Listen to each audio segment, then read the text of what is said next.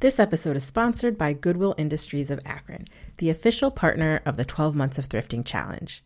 Hey, thrifters, did you know that August 17th is National Thrift Shop Day? Enjoy 25% off your total purchase at Goodwill Akron's retail stores. The discount is not valid at the outlet or boutique. Head to goodwillakron.org to find a location near you. Happy thrifting!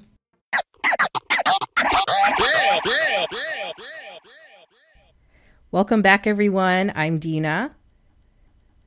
Oh my gosh, I forgot. I we haven't done this in so long. I, I forgot who I am. I know. Shannon. I feel like I feel like you should just keep this in there. Let people know how goofy I am.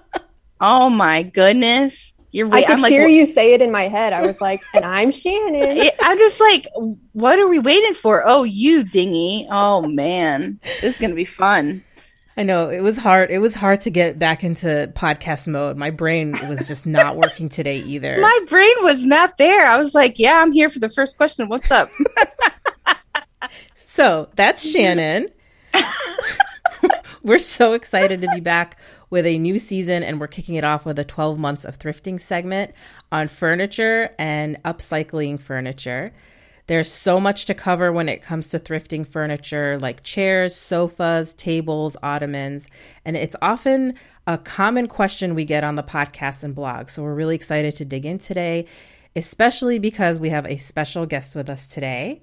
Our guest is Elizabeth from the Instagram Serendipitous Lizzie. She is a technical writer for the Department of Energy, a photographer, a homebody, thrifter extraordinaire from Knoxville, Tennessee. She's also a content creator over on her blog and Instagram, Serendipitous Lizzie. She creates content about thrifting, interior design, home organization, and shares some really fantastic furniture and craft DIY. I know you're doing a lot of home renovations and projects, which I'm really excited to talk about today. I have always enjoyed following you, Elizabeth, because in addition to you just being a wonderful and kind, friendly person, your style is completely different than mine. Uh, you have a great eye for minimalist, clean spaces, neutral, warm tones, earthy textures. And I follow a lot of rainbow accounts with just strawberries and mushrooms and all of the weird things that Shannon and I love. So your posts always stand out in my feed, and I just really appreciate that breath of fresh air from you.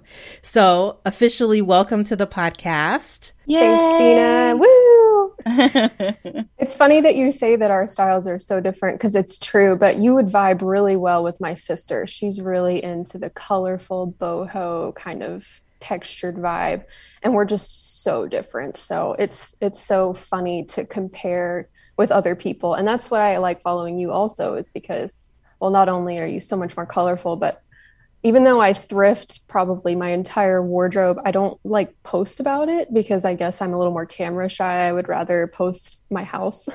Yeah. So it's so good to follow another thrifter that thrifts and shares a slightly different genre than myself I, re- I do. I really appreciate that too. I mean, like I said, I follow a lot of accounts that are similar to mine, but it's really nice to switch it up and just get inspiration because I'm always inspired by the the simple kind of colors and neutral tones that you pick up because my brain cannot function that way when I'm thrifting.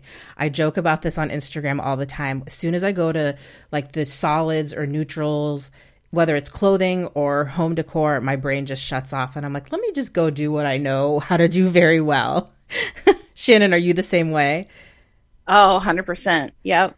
Let's get started. Shannon, do you want to kick it off? Yeah, let's go. So, I'm really excited to talk to you today. And I just wondered a little bit more about your thrifting background and how you got into thrifting and sustainability. Wow. Okay. So, I've been thrifting since the first time I remember was seventh grade. I grew up in a family that money was a little tight sometimes, and pretty much most of my clothes came from my cousin who was just a little bit older than me and so i would wear her hand me downs but then once we started hitting puberty puberty we uh, were not really the same body type and so i couldn't wear her clothes anymore because i am very flat, stick thin. So it was like, all right, we got to go get some affordable clothes. And my mom took me to Goodwill. And I remember the first shirt I ever thrifted, it was like blue and white stripes, had kind of like a sailor vibe. And I didn't have any kind of sense of style, but that's that's how I got into it. Um, originally, just kind of to save money. And then as I got into high school and college, it became like a obsession.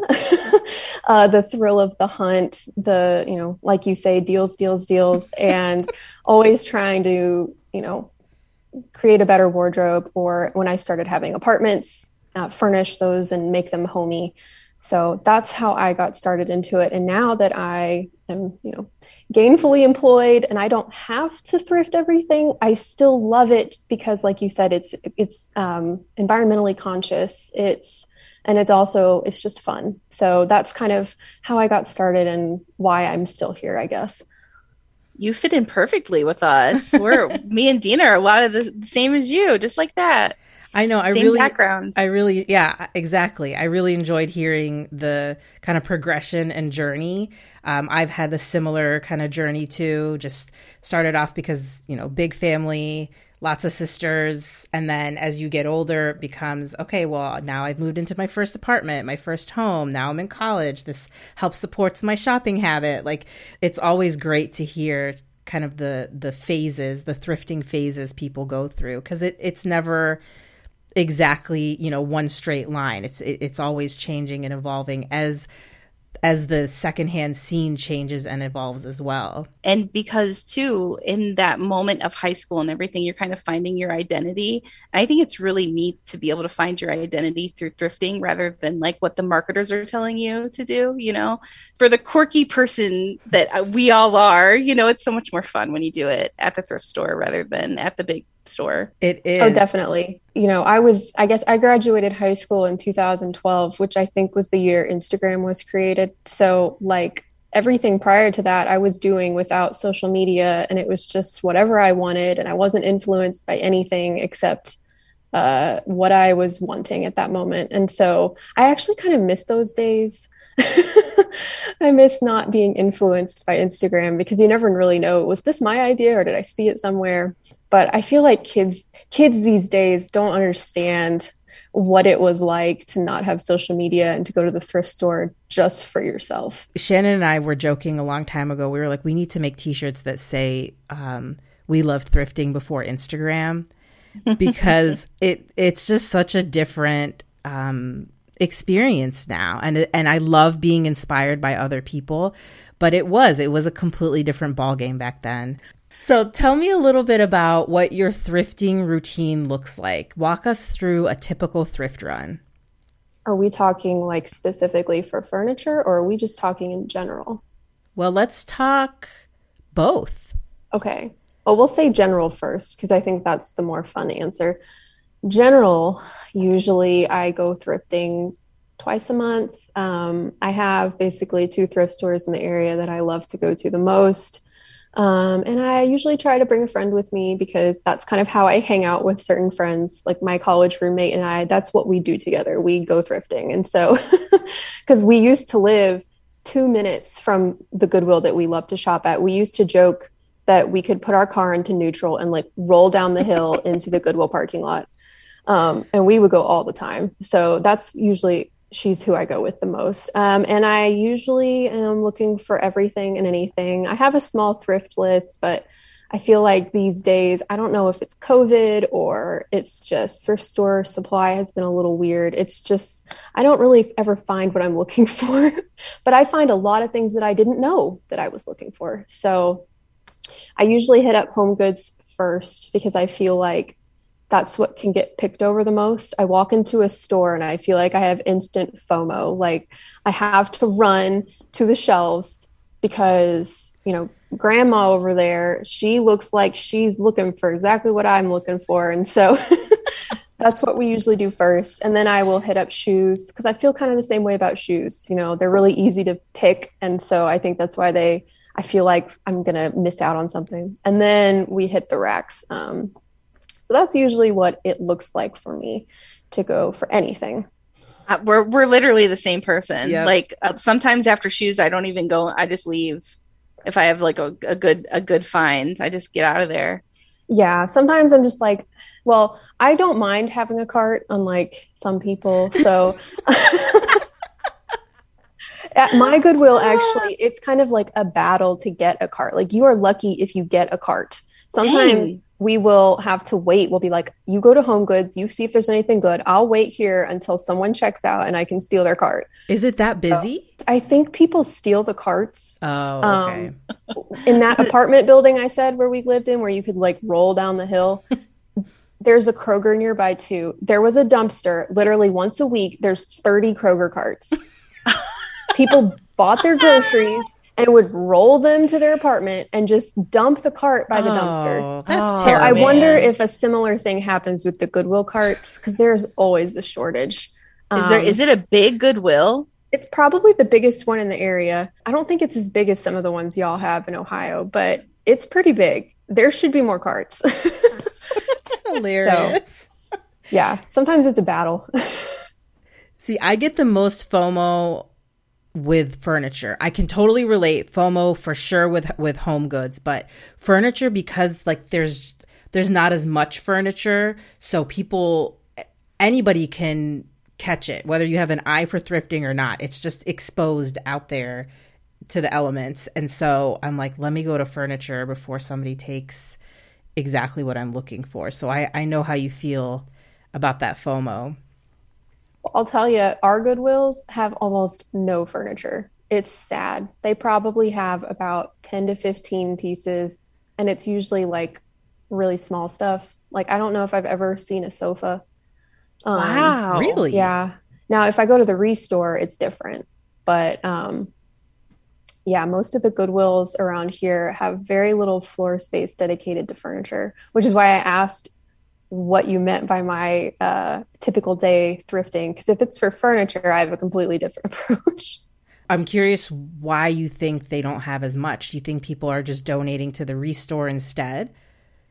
It's a college town, and I think that might have a lot to do with mm-hmm. it because a lot of times the furniture that is donated is like awful, you know, no good IKEA broken furniture we don't even have an IKEA around here, so I don't know where it comes from. But um, like the really cheap stuff, mm-hmm. I don't think I've hardly ever seen anything nice, um, except for the one time where I did and I bought something. but it's usually very rundown, and I don't, I really don't know why. If it's like, like I said, college town, things get passed down person to person. There's a lot of like, if you go down to campus in May, you can pick all kinds of stuff up off the curb. But also, a lot of the Goodwills around here don't have very easy like donation doors. And I wonder if that might be part of it too. And then also, I know some Goodwills in other parts of the country will have trucks that you can call and they'll come pick stuff up. Ours don't have that. I don't know. It's a conundrum. I don't I don't really understand. Mm-hmm. I've lived here for 10 years and I haven't figured it out yet. No, that makes perfect sense about it being a college town. And it's so interesting to hear you talk about that. Like our Goodwill situation appears completely different. Like we've got the trucks, we have trucks where you can drop off stuff, we have trucks that will come to your home. They're clearly labeled uh, donation drop offs. I don't think I've ever been confused. Have you, Shannon, about where to go? Never. Yeah. They no. do that really well up here. Yeah. I okay, so I'm from the Nashville area originally, and the Middle Tennessee Goodwills are run by a completely different organization mm-hmm. than the East Tennessee Goodwills. And I think everything that they do there is so much more efficient, more streamlined. A lot of the items are all they're all priced the same, but in Knoxville, some of them are priced the same, but they mark stuff up if it's like a fancy brand. Not that that means anything. Sometimes Forever 21 stuff is marked up to $10 and I'm just like, you guys. Yeah. Um so I think that has a lot to do with it too, just maybe the funding in the area and East Tennessee kind of when you step outside Knoxville is very rural, um, not a whole lot of money. So that could be it too. And I'm just not, I'm, i live in the city. So I, am like, why doesn't, why does none of this make sense? But I, if I go 20 minutes outside Knoxville, I'd be like, oh, duh. Well, mm-hmm. it's just farms and hills and that's it. Yeah. Yeah. Well, then tell us a little bit about your furniture treasure hunting strategy. So if I am specifically wanting to go out to find furniture, which has happened a couple times. I always start at our local AMVETS, which is the American Veterans Thrift Store. I don't know if you guys have those in Ohio. Mm-hmm. Um, I love AMVETS. It's great. I think definitely you can tell a difference in the kinds of people that donate to AMVETS. It's like more of your all American country boy camo. Like, you know, I see a lot of that there because I, you know, people want to support the veterans. Um, and so a lot of former veterans, I think, end up donating, donating there. But there's still usually some pretty good furniture. I've gotten a table, a side table there once, um, and it's all very reasonably priced. There was one time there was this set of velvet yellow sofas. Dina would have loved them. They're they were gorgeous, and I they were only like thirty dollars a piece. Ugh, killing. And. I was oh trying gosh. so hard to find someone that would take them because yellow's not really my thing. They were mustard yellow, and I went years wondering what happened to those sofas. and just like a year ago, I started following a local thrifter, and she had bought them. I had gone through her highlights and she had bought those two sofas and i messaged her and i was like i literally four years ago saw those at AMVETS and was like someone needs to buy these and now the circle is complete i knew who bought them and i could rest easy so totally That's so cute what a great story it was just like kismet. It was crazy. I couldn't believe that I found the person, you know, of all the people in the in the city, I found it. I know. So we were um, complaining about Instagram earlier, but these are the great things that come out of Instagram and thrifting. Oh yeah. A lot of I have I am always telling my husband, "Oh, my Instagram friend," and he's just like rolls his eyes at me. Your Insta fam. Yeah. So, okay, then my second place that if I'm going to go in-person shopping is the Habitat for Humanity Restore, which I think everyone knows is very very good place to go if you need furniture. They also have the truck pickup option where they will go pick stuff up for you to donate. Um, they always have tons and tons and tons of furniture. I do find ours is a little overpriced, but um, I see some good stuff when I'm there. I've never bought anything, but it's definitely they curate really well what they put out there, which is good. So if I'm if I'm going in person, that's that's how I do it. But I'll say I probably have bought almost all of my thrifted furniture on Craigslist or Facebook Marketplace or um, some kind of app like that, just because I think the local situation is not ideal. I love the Restore store. Uh, that's where I got my velvet pink couch for forty dollars. Like seriously, best purchase of all time. I love it. I love your pink sofa. It's so cute. I always think about that green couch that you found that one time. Remember?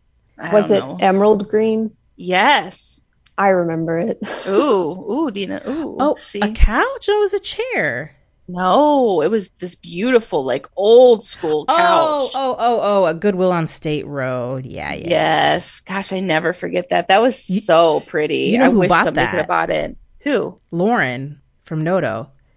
Oh, does she still have it? Do you know? I'm pretty sure she did at least oh. at her old house. I know they recently moved. That's beautiful. All right. Elizabeth, I got a game for you. You okay. ready? All right. So we want to get to know a little bit more about your secondhand furniture style. So we want to play a quick round of this or that furniture edition. Okay. Right, I'm ready. I'm ready. Okay. here we go. Velvet chair or leather accent chair? Velvet. 100%. Okay. Ooh, that surprises me. I could never have leather. I have a cat. Okay. It's beautiful. Oh, we also we had a leather chair. I know this is supposed to be fast, but we That's had a okay. leather chair my parents did when I was a kid, and it was always kind of stressful. Like you don't want to scratch it, you don't want to spill something on it, and yep. You know, velvet is not only beautiful; it is very forgiving. I love it. I was I'm on the same page that. as you. Yep. Uh huh. All right, next one: vintage or new? Vintage. Round or rectangular coffee table? Rectangular. Okay. I think I made that word up. Is that real? Rectangular? I was supposed to say rectangle. Whatever. I'm glad that you're here to tell me because English major says that is a word. Okay. Ready? Next one. Neutral couch or statement couch? Neutral. Last uh. one. Wood or upholstered dining? Chair. Chairs? Oh, okay. Sorry. Uh, wood wood. All right. That's it. Nice job. I feel like I went like pretty much the same as you. I think. For the most part. I'm very practical. I get that from my mom. I see things all the time and I'd be like, that would be hard to clean or that would be a pain to dust. So, you know, hence velvet chair and uh, uh, non-upholstered dining room chairs. I think I would think about all those things too. Where before, I think when I was younger, I would just buy whatever I wanted.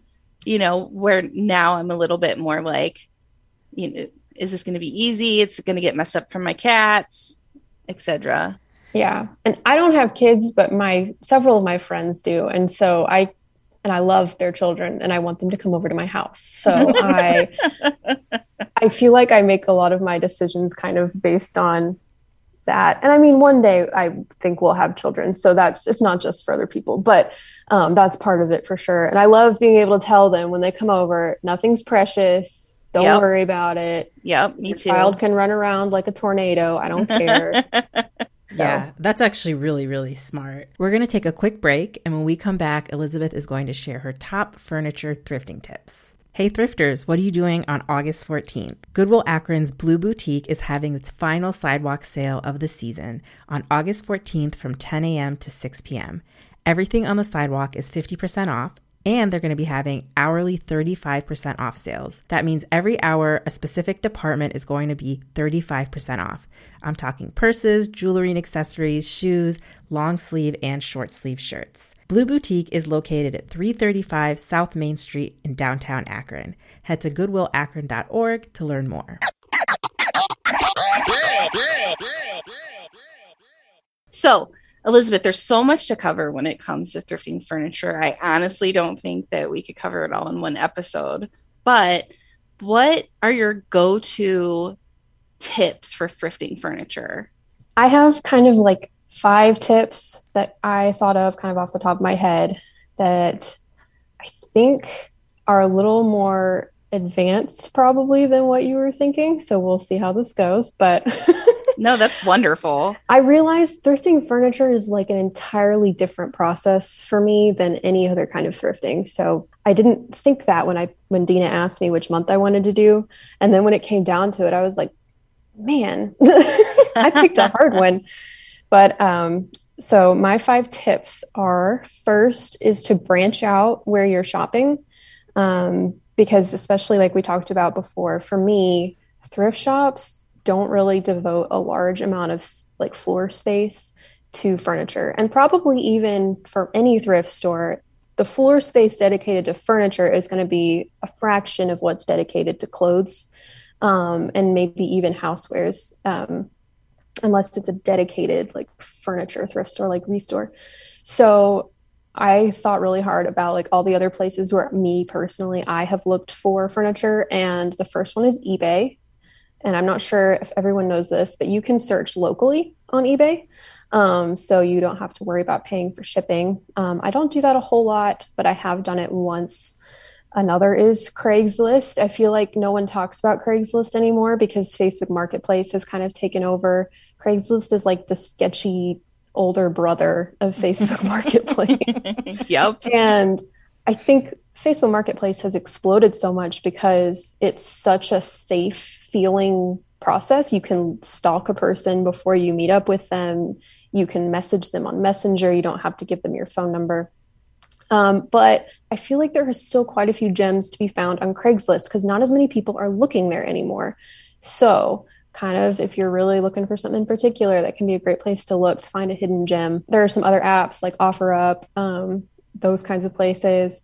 Uh, local auctions are also a really good place. I have never won anything, but I have definitely bid a couple times.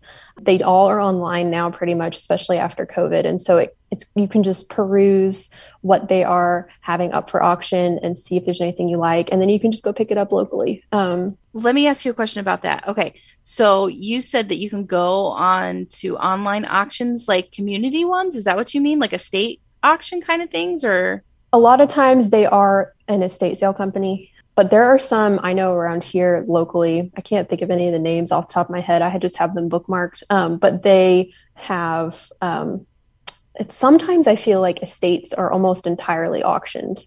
now okay. post COVID.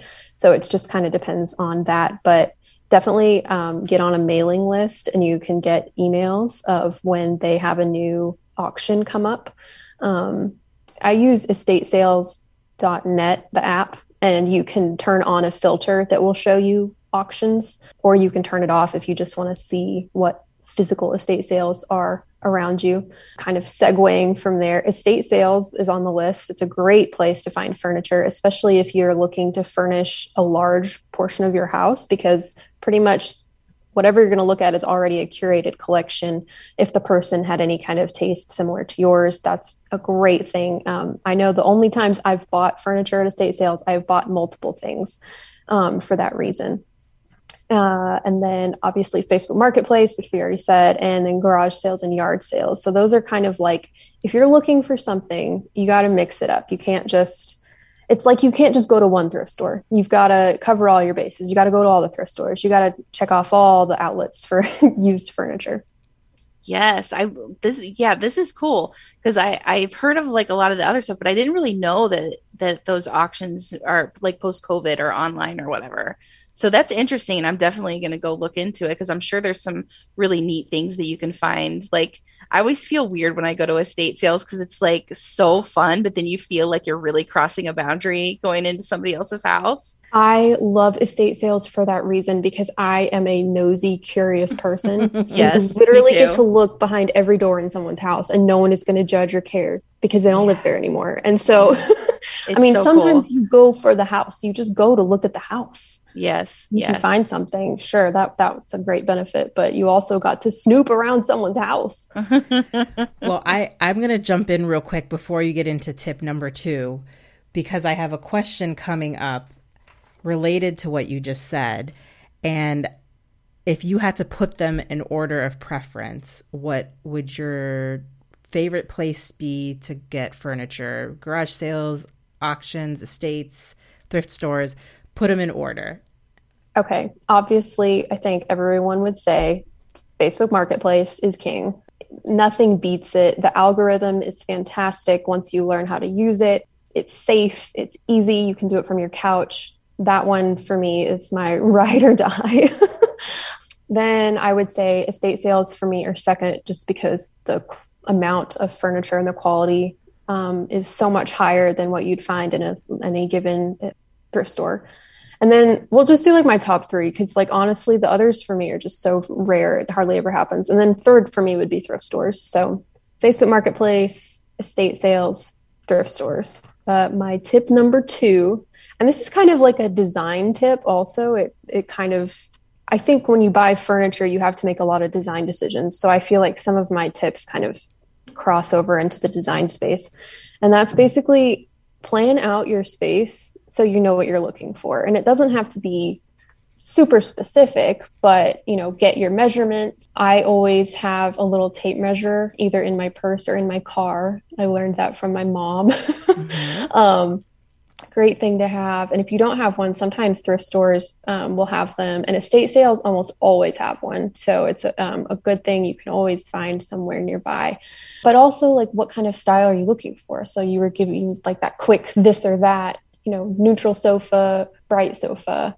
So that can be a decision that you make. Oh, I know I want a bright sofa. It doesn't have to be, I want a blue sofa, but you know in general that you're looking for something brightly colored. To me, when I do this before I'm looking for anything, this kind of helps me avoid like making decisions that I'm going to regret, like impulse buys or ending up with kind of a messy, haphazard look. Not to be confused with eclectic, completely different. Um, but if you want it to feel cohesive, that's just planning out what you're looking for, a couple keywords that can help you when you're doing your searches um, on Facebook Marketplace or Craigslist. And then this kind of has a two part to it. One would be decide your budget. Obviously, we all want the best deal, basically. But when you get to the point, possibly if you're looking for a new sofa, and you don't have to get you know the $50 one if you have more room in your budget say maybe you think if i can't find a thrifted sofa i'll buy one at west elm what i like to do is say okay at west elm the sofa would be two grand we'll say well now i have a budget of two grand to find the most incredible thrifted sofa because I'm not just looking for a deal when I'm on Facebook Marketplace. I'm looking for something equivalent or less in price to what I was going to buy anyway. And so this is how you can end up getting a little more freedom. And I struggle with this because, like I said, I grew up in a, a household where money was tight sometimes. And so I feel like I always have to give myself permission to spend a little more and not just get the cheapest thing. So that little tip of like looking up a comparable new item and saying, oh, well, I can buy a Pottery Barn sofa for two grand, or I can buy like a crazy would have been like you know seven grand new sofa on Facebook Marketplace for fifteen hundred. That doesn't seem like so much of a splurge anymore. So, I love that you're working kind of backwards. That's yeah. that's a really really interesting outlook. And you know, I just wanted to chime in and say along the same lines, one thing that I like to do is almost the opposite of that is balancing out thrifted and new. So when we moved into this house, I had a certain vision where I bought a lot of the kind of main statement pieces. It wasn't even a splurge, it was like Value City. Is that what it's called? Value City furniture. So it was not thrifted, but it certainly wasn't a $7,000 couch. And so I, I, told myself, all right, the main kind of living pieces are going to be new because I have a certain vision in mind.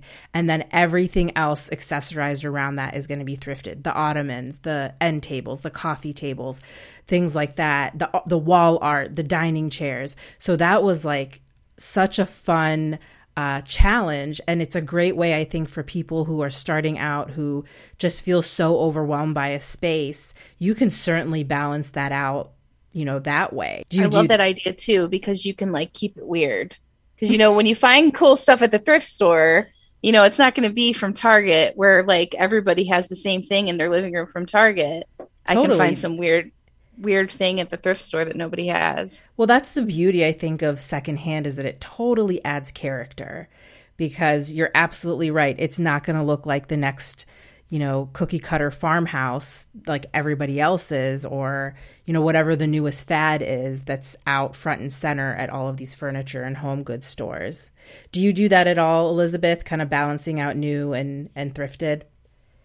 I don't feel like I have yet. And I think that's maybe because this is our first house. Almost everything has been thrifted. But I do think both approaches are equally as valid and easy to do. It's more a matter of are you budgeting per room? Like, I'm going to spend X amount on this room, or are you budgeting per item? Um, and I tend to be more on the budget per item spectrum. But I know tons of other people that do it the other way and it's just as successful. I find I have more freedom with myself if I go item by item because some people are like, oh, it's so freeing. You say, I'm going to refresh my kitchen for $500. I still find myself trying to do it as cheaply as possible, mm-hmm. like even if I give myself $500. So that's just, I think, a personal mental hurdle I have to get over. well, my second tip related to planning your space is to thrift placeholder pieces if you need them. Because I think a lot of times you know we do this with new stuff too. You get a new apartment you go to ikea you get a dresser to hold you over until you can afford a nice one one day. And me personally, I always tell people, why didn't you just go to Goodwill or you know go to Facebook Marketplace? You could have got it for ten dollars, and then you know you're really motivated to find something nicer, but you're also not just getting something that you are going to throw away one day because it's going to fall apart. So, thrifting those placeholder pieces is I always try to encourage people to do that. I've done it. It's a really great sustainable practice that's also a lot cheaper than if you just got it at IKEA. So, yep that's kind of my plan your space tip. My third tip is to train your eye to recognize good bones.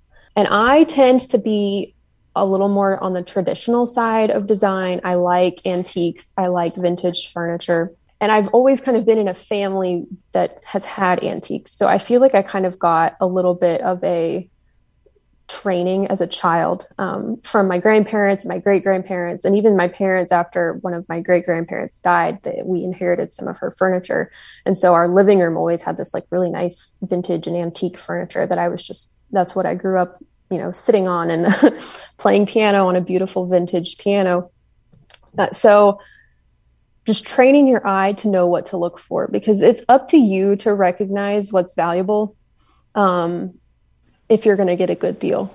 Uh, if if a seller knows what they have is good, then they're going to charge more for it. So it's kind of it's your job to know what's valuable, what's worth something, and to hope that maybe the seller didn't know there, you know, a, a wood coffee table, but it, then you look closer at the pictures and you realize, hey, that's burl. That's beautiful wood. Oh, that's a famous designer. And so, um, just kind of learning some of the brands too. Like one of my favorites that I find around here is Ethan Allen, like the older stuff. Um, I think the stuff in like the 80s and 90s is not really my style, but pretty much anything before that, I love to find. And I have bought a side table and for like twenty dollars. I didn't know it was Ethan Allen, but I really liked it. And then when I got there and opened up the drawer, there it was, Ethan Allen stamped on it. So like subconsciously, I recognized that this was a brand that I generally like. And kind of like looking up brands, you can Google lists of you know good vintage or antique brands, and then you can search those on Facebook Marketplace as keywords to kind of um, train yourself, but also train the algorithm to know what you're looking for. And I, I think too with that learning kind of what has good bones is also I don't know if this is on your list, but it's also a good tip related to upcycling because if something has good bones and you could tell it's like beautifully made, but it's a little beat up and it has potential, you'll be able to kind of fix that up as opposed to a busted IKEA shelf that's maybe, you know, scuffed or whatever, or has a little bit of paint on it. To me, that's not worth bringing home. So just kind of knowing what's worth picking up. Um, if it's not going to be a placeholder item, what has those good bones and the, and that's worth upcycling? Yeah, that was kind of like a sub bullet to this point in my brain is that you know, old furniture is made of higher quality material than anything made past like the 90s. Yeah. The wood, it's made of real wood, yep. it's not cardboard or MDF, and it can be refinished. It can be, um, you can recover them. I don't know. I saw recently on Instagram, I wish I could remember what account it was, but it was essentially like a fancy furniture company, like a modern day one. And they were doing like a chair deconstruction demonstration where they had their fancy, you know, American made chair and like a pottery barn chair and they were taking them apart and they looked really similar and you could just see the difference in the construction of something that's quality um, and I think the Pottery Barn one literally had cardboard in yeah. it. and you think Pottery Barn, Pottery Barn is pretty nice. Like mm-hmm. that is generally out of my budget because that stuff's expensive. So it's it's so awful that expensive furniture is still cheap. I'm sure my grandfather would have a cow if he like de- uh, if he took apart a chair today because he's really into quality furniture. I compare modern day furniture in my mind to like fast fashion. It's very similar. It's not built to last. It's only built to last you maybe a couple of years. And I'm talking like beds, all of that stuff. I mean, our bed that we purchased on Amazon five years ago, I mean, it's falling apart and it wasn't cheap, right? So, like you're saying, like when you said Pottery Barn, I'm like, oh, that's supposed to be like a trusted brand, but none of it's built to last. It looks good, but it doesn't really function properly. And it's so frustrating because we all grew up with like those really high quality pieces. Our beds lasted forever, right? Like they lasted our entire childhood. Yeah. I don't know if you follow Elisa from A Glass of Bovino, but she talks a lot about furniture and Facebook Marketplace and thrifting and something that she has done that's been interesting for me to watch her do is she's had multiple pieces reupholstered and in fancy designer fabric sometimes it's interesting to see how you know you thrift a pair of chairs for $50 you spend a thousand dollars on fabric, which seems like insanity. But then when they are done and they look so beautiful and nice, and you say, okay, so these cost me basically a thousand dollars, that's like less than the cost of one chair from a fast fashion equivalent furniture store. So yeah, I think it's something that our generation is not really very knowledgeable about. Like, we don't really know a lot about the quality and how to reupholster or to refinish, but once you start getting into it and you stop being afraid of the initial price tag and say, okay, thousand dollars is a lot, but this is going to last me my entire life. Um, I could have it recovered again in 30 years if I wanted to. Um, you know, those kinds of things. You start thinking not so much about the here and now, and you start thinking about in 30 years, this is going to still be in my house and it's still going to be something I like. And if it's not, I can just change the fabric. Yeah. yeah. that's so true. That's something my grandma used to do back in the 80s is she had the same sofa and I think she had it reupholstered 3 times. And you know, back then we're just like, "Oh, crazy grandma, always wanting to change things up, change the wallpaper, change change change." But you know, we couldn't do that with our furniture today because, like you're saying, it's made, it's garbage. You know, when you've used it for five years, half of it's broken. You have to, you have to throw it away. You can't reupholster it. So it just goes to show exactly what you're saying is that we can thrift something that's a little ugly, but then we can make it beautiful in our style with a little bit of the, you know, extra money that we're going to put into it. But if it's going to last forever, I mean, that's wonderful. And, you know, you're not out there buying, you know, more and more and more. Yeah. Yeah, great point. I have a couch from West Elm that I bought when I graduated college. So I guess I've had it for six years. And it is, we, I don't have kids, we don't have dogs, but it is like falling apart and just from like daily use and i'll tell you mm, we didn't really even sit on it till i got married because usually i would just sit in my bed and you know read or whatever. But so really only it's been getting two and a half years of hard use. Yeah that's and crazy. it is just the legs are crooked there's rips in the seams of the cushions and i just i'm like I, never again. Yeah. And you know like i was saying elisa from a glass of bovino she says she will never buy new upholstered furniture again. Which i think is so counter like intuitive to what a lot of thrifters think. Most thrifters are like, I would never buy a piece of upholstered furniture thrifted because it's dirty or it stinks or it's mm-hmm. gross. And like she has the complete opposite mentality. And it's kind of helped teach me because I'm probably getting close to needing a new sofa soon. You know, maybe I don't buy a new one. Mm-hmm. Maybe I do look into finding a vintage one in a shape that I like and getting it reupholstered.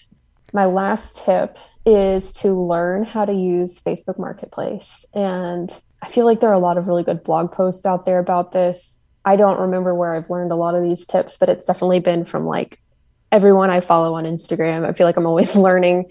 Um, and basically, there's like a couple things that you really, if you're looking for something that you should be doing. And the first one is checking often, which is kind of like going to the thrift store often um, if I'm looking for something specific, I literally like refresh Facebook Marketplace every couple hours um, because things come and they go very quickly, especially if you know I'm looking for something that might be a popular item like a couch um, that's in good shape for a good budget price. Uh, another is to learn how to negotiate on Facebook Marketplace. It's not really like it is at a garage sale because uh, if you start being like too aggressive or you ask too many questions the seller literally just doesn't answer you. You know there's you're not face to face with them. They can just walk away um, it, figuratively. So learning how to um, not ask too many questions be kind um, that kind of along that line. And then also knowing when a deal is good and not negotiating because mm-hmm. you know if you are trying to get a deal and it's already a deal seller is going to be like, forget you. I've got 10 other people in line that are willing to pay what I, what I have listed for. And kind of on the flip side, if something is like the most amazing deal, uh, sometimes you have to say, I'll pay you $50 more than what you listed this for, because that's what's going to get them to pick you out of all the other people that are waiting in line for this. So it's a completely different mentality from like a garage sale. I'm waiting for Shannon to chime in on this one because you lowball people all the time. I wasn't going to tell her about it. I feel like I have definitely lowballed people and gotten a deal, but usually, you know, you can see how long something has been posted. And so if I see it's been posted for several days, yep. I'm a lot more likely to say, hey, would you take $100 less or whatever. But if I see it was listed 45 minutes ago and I really want it, yep. negotiating is not something I do unless unless it's like I don't really need this, but maybe I would need it if it was a $100 cheaper. yep. That's you know. always what I do. If it's something that I'm not obsessed immediately, I'm like, who cares if they don't take my offer? But if they do, then I can tell everybody about it. But if they Yeah. don't, then whatever. But I mean, like, I got like three pairs of pants for seven dollars on Poshmark before, so it's because your roots are in garage and yard sales. She's a Yeah. completely different person when we're out there at people's garage sales. It's like she turns into this other person and she she uses that same practice on Poshmark and Facebook. I'm like, "You are the customer I hate." Yep. When I'm selling Yep. something.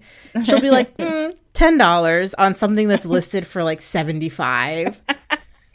hey, if it's been sitting there forever, sometimes people just want to get it out of their face. You Mm. never know. Okay. But you know Three pairs of pants for seven dollars on Poshmark. That was I, I I'm I'm a burglar. You are because she probably well not probably I know she made five dollars off of that sale four dollars Maybe yeah. so she I know. she was probably better off just taking him to Goodwill no, then she didn't give him to Goodwill. She gave him to me. Oh, it's all good. but you know what It's Elizabeth funny- I uh, as a seller I sell a lot on Facebook Marketplace and everything you said from like the buyer's perspective about making offers and um, asking too many questions I completely agree with you that is the best approach ask the right questions. Like a lot of times people just ask some really unnecessary questions and you like you said you've got other DMs sitting there and it's like, you know what? I'm not going to waste my time on this. Like if you're going to be that kind of customer, I'm not sure that this is going to be a smooth transaction. It's funny that we have to be more polite online than we do in person at a garage sale. Like you'd think it would be the opposite that you would have to be more polite in person, but I think people just the our culture we, of garage sales, we expect people to haggle and try to get a deal. Yep. But online, it's like I don't have to deal with you. I don't want to, so Yeah. block. Yep. Yeah. Yeah, I just had the best experience with somebody. I sold a wicker chair and I got a lot of really annoying questions. And I had somebody that was just like, Hey, I see you take Venmo for down payment. How much is it?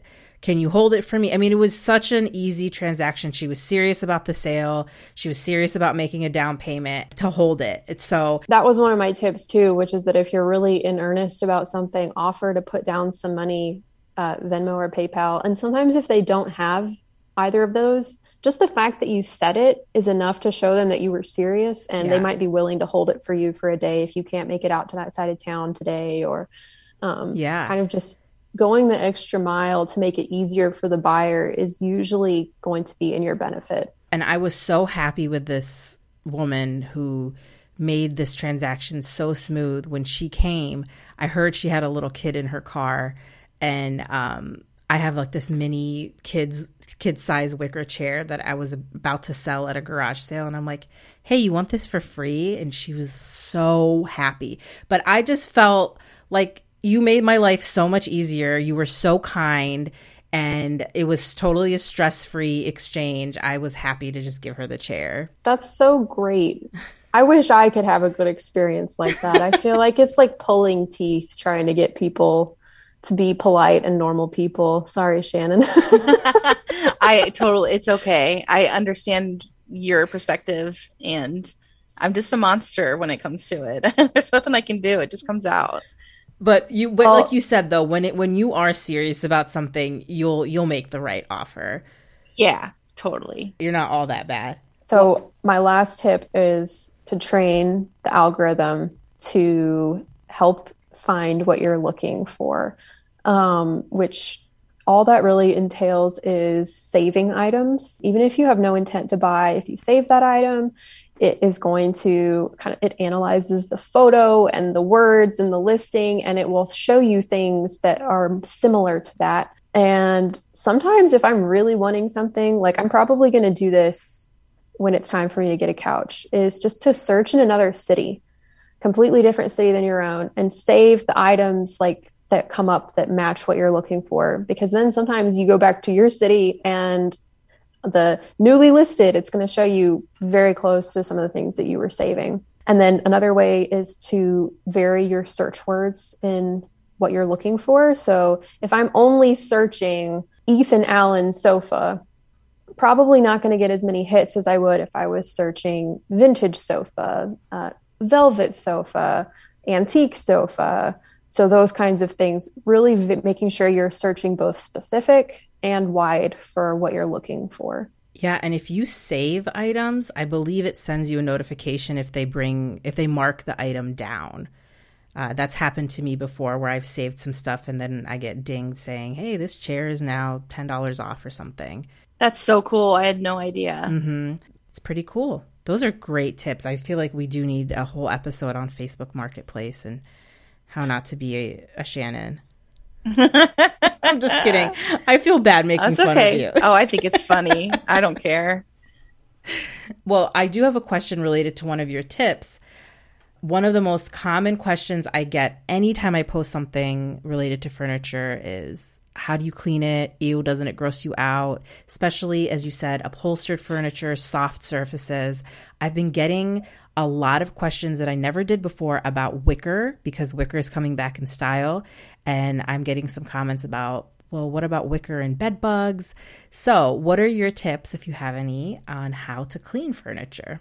I remember specifically you guys were going over like a list of things that you wouldn't thrift. And I think one of them was like an upholstered headboard, which made me laugh because I have in my bedroom a thrifted upholstered headboard.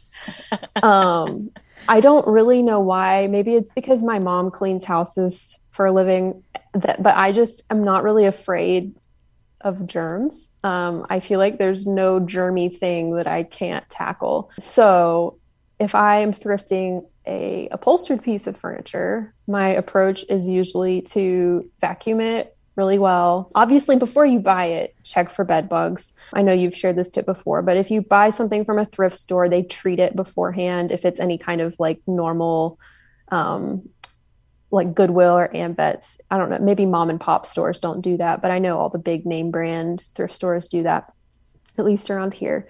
So if you're buying on Facebook Marketplace, check for bed bugs. Smell is the most important thing to me outside of bed bugs. I have a very sensitive nose. And so if something smells like cigarettes, mm.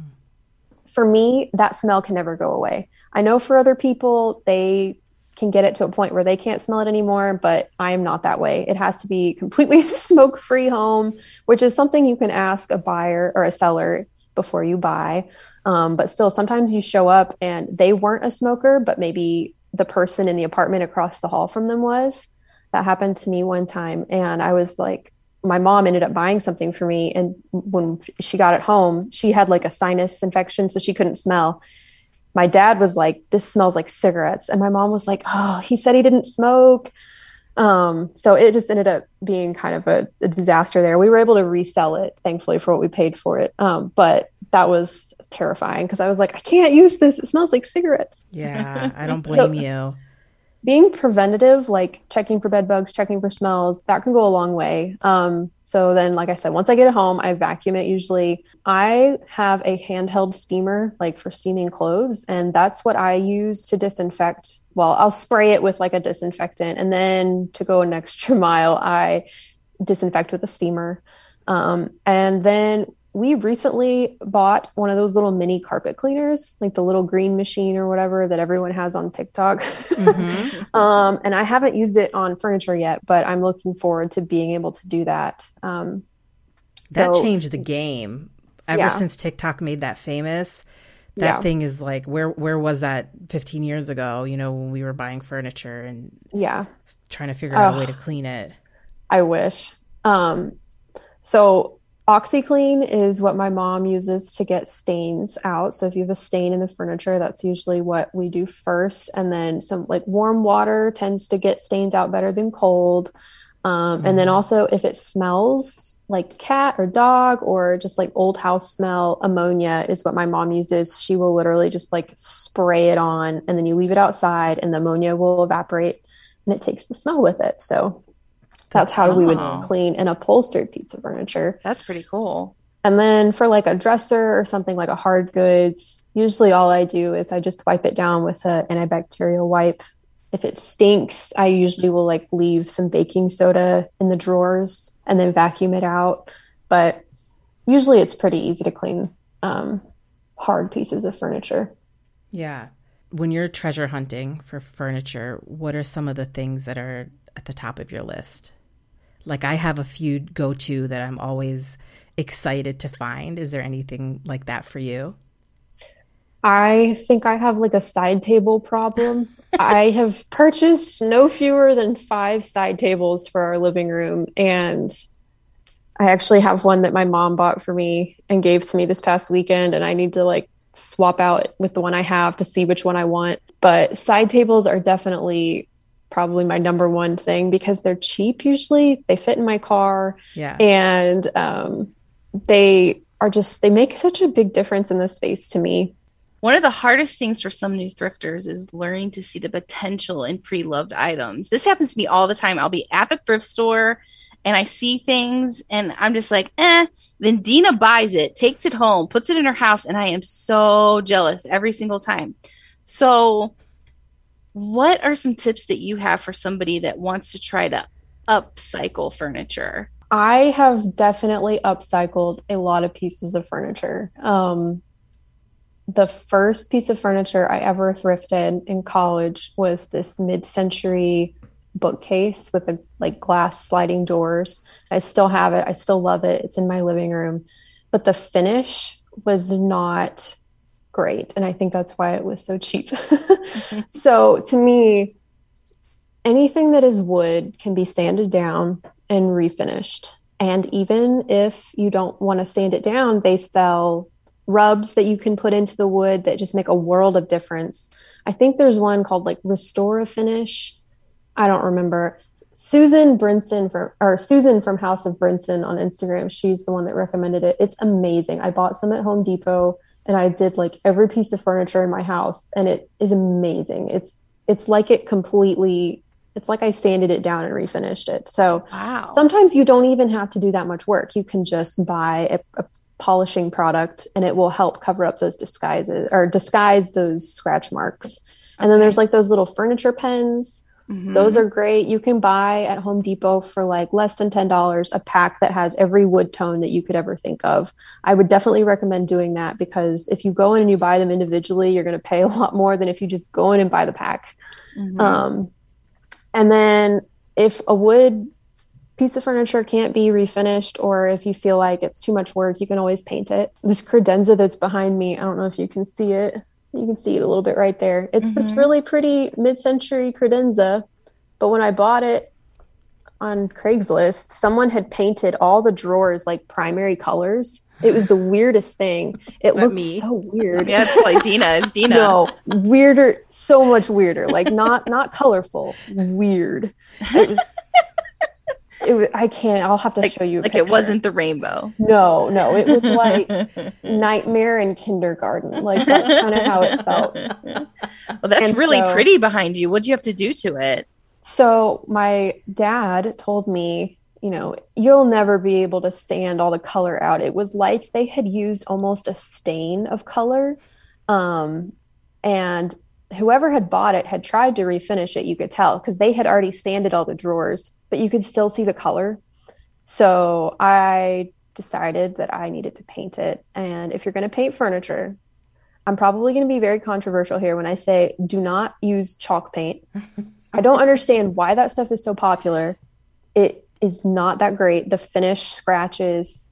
Um, don't recommend it. I also don't recommend using latex paint because then it will scratch and peel. What you need to use is specifically like a cabinet enamel. Um, that's what I used on this piece behind me. And I think sometimes there's different kinds, but as long as it's like an enamel and it's for cabinets, then you know it's going to be durable and it's going to hold up to you know wear and tear, drawers opening and closing. Um, and then also hardware. Like sometimes all something needs is new hardware. Um, I've definitely done that before. The piece behind me has new hardware. Uh, really, I feel like completely changed the look of it than if I had just painted what was already there. And hardware is so cheap. You just Mhm. go to Home Depot. They have so many more options now, by the way, than like when I did this piece in like 2016. Because I remember I went and I got like the only cute poles that they had. And now I think last time I went in there, we were looking for kitchen cabinet poles. I was like, where was all of this when I needed it for that stupid credenza? Yeah. So- Even uh, like Home Goods, the store has some Yep. really cute uh, hardware for dressers and stuff like that. I've picked some up for the nursery before. But when it comes to like recognizing it in the store, I feel like you have to train your eye. It's kind of like what I said earlier when you were, I was talking about finding brands that are um, like quality. You have to also train your eye to find things that match your aesthetic. And for me, the way I do that is through Pinterest.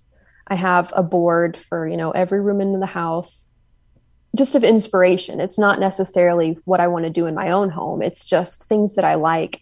And I can go through and, you know, see, I really like, you know, chestnut colored dressers, or I really am into wicker mirrors or you know things of that nature. It's it's a really easy way for you to go through and find what you're what you like. Myquillyn Smith who's on instagram as the nester she does what she calls a pinterest reading where you like give your Pinterest to someone else, like hand them your phone and then ask them to tell you what they're seeing because sometimes you can't get over your yourself and you you can't find it for yourself, but if you hand it to your friend, she's going to say, "Well, clearly you need a green sofa because you've pinned it a million times." Yeah. And then you're like, "Duh."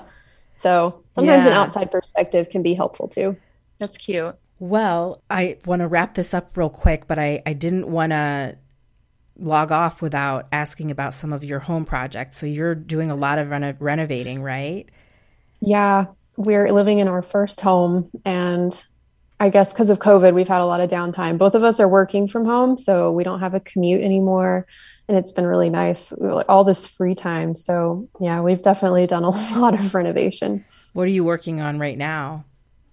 Right now, we are trying to finish our kitchen. This is not our forever home and we wanted to kind of just do like a phase one facelift and we basically are done except we were struggling with our countertops and we had pink laminate which i feel like is just the most insane thing. Like it's an it's it's an, it was built in 91 so it's not like it's that old. Like who had pink countertops in the 90s i don't know. Us apparently but we didn't want to rip them out because we don't really like the footprint of the kitchen. We want to move the sink and the stove one day if we ever totally gut it. So we were just trying to come up with like a facelift solution.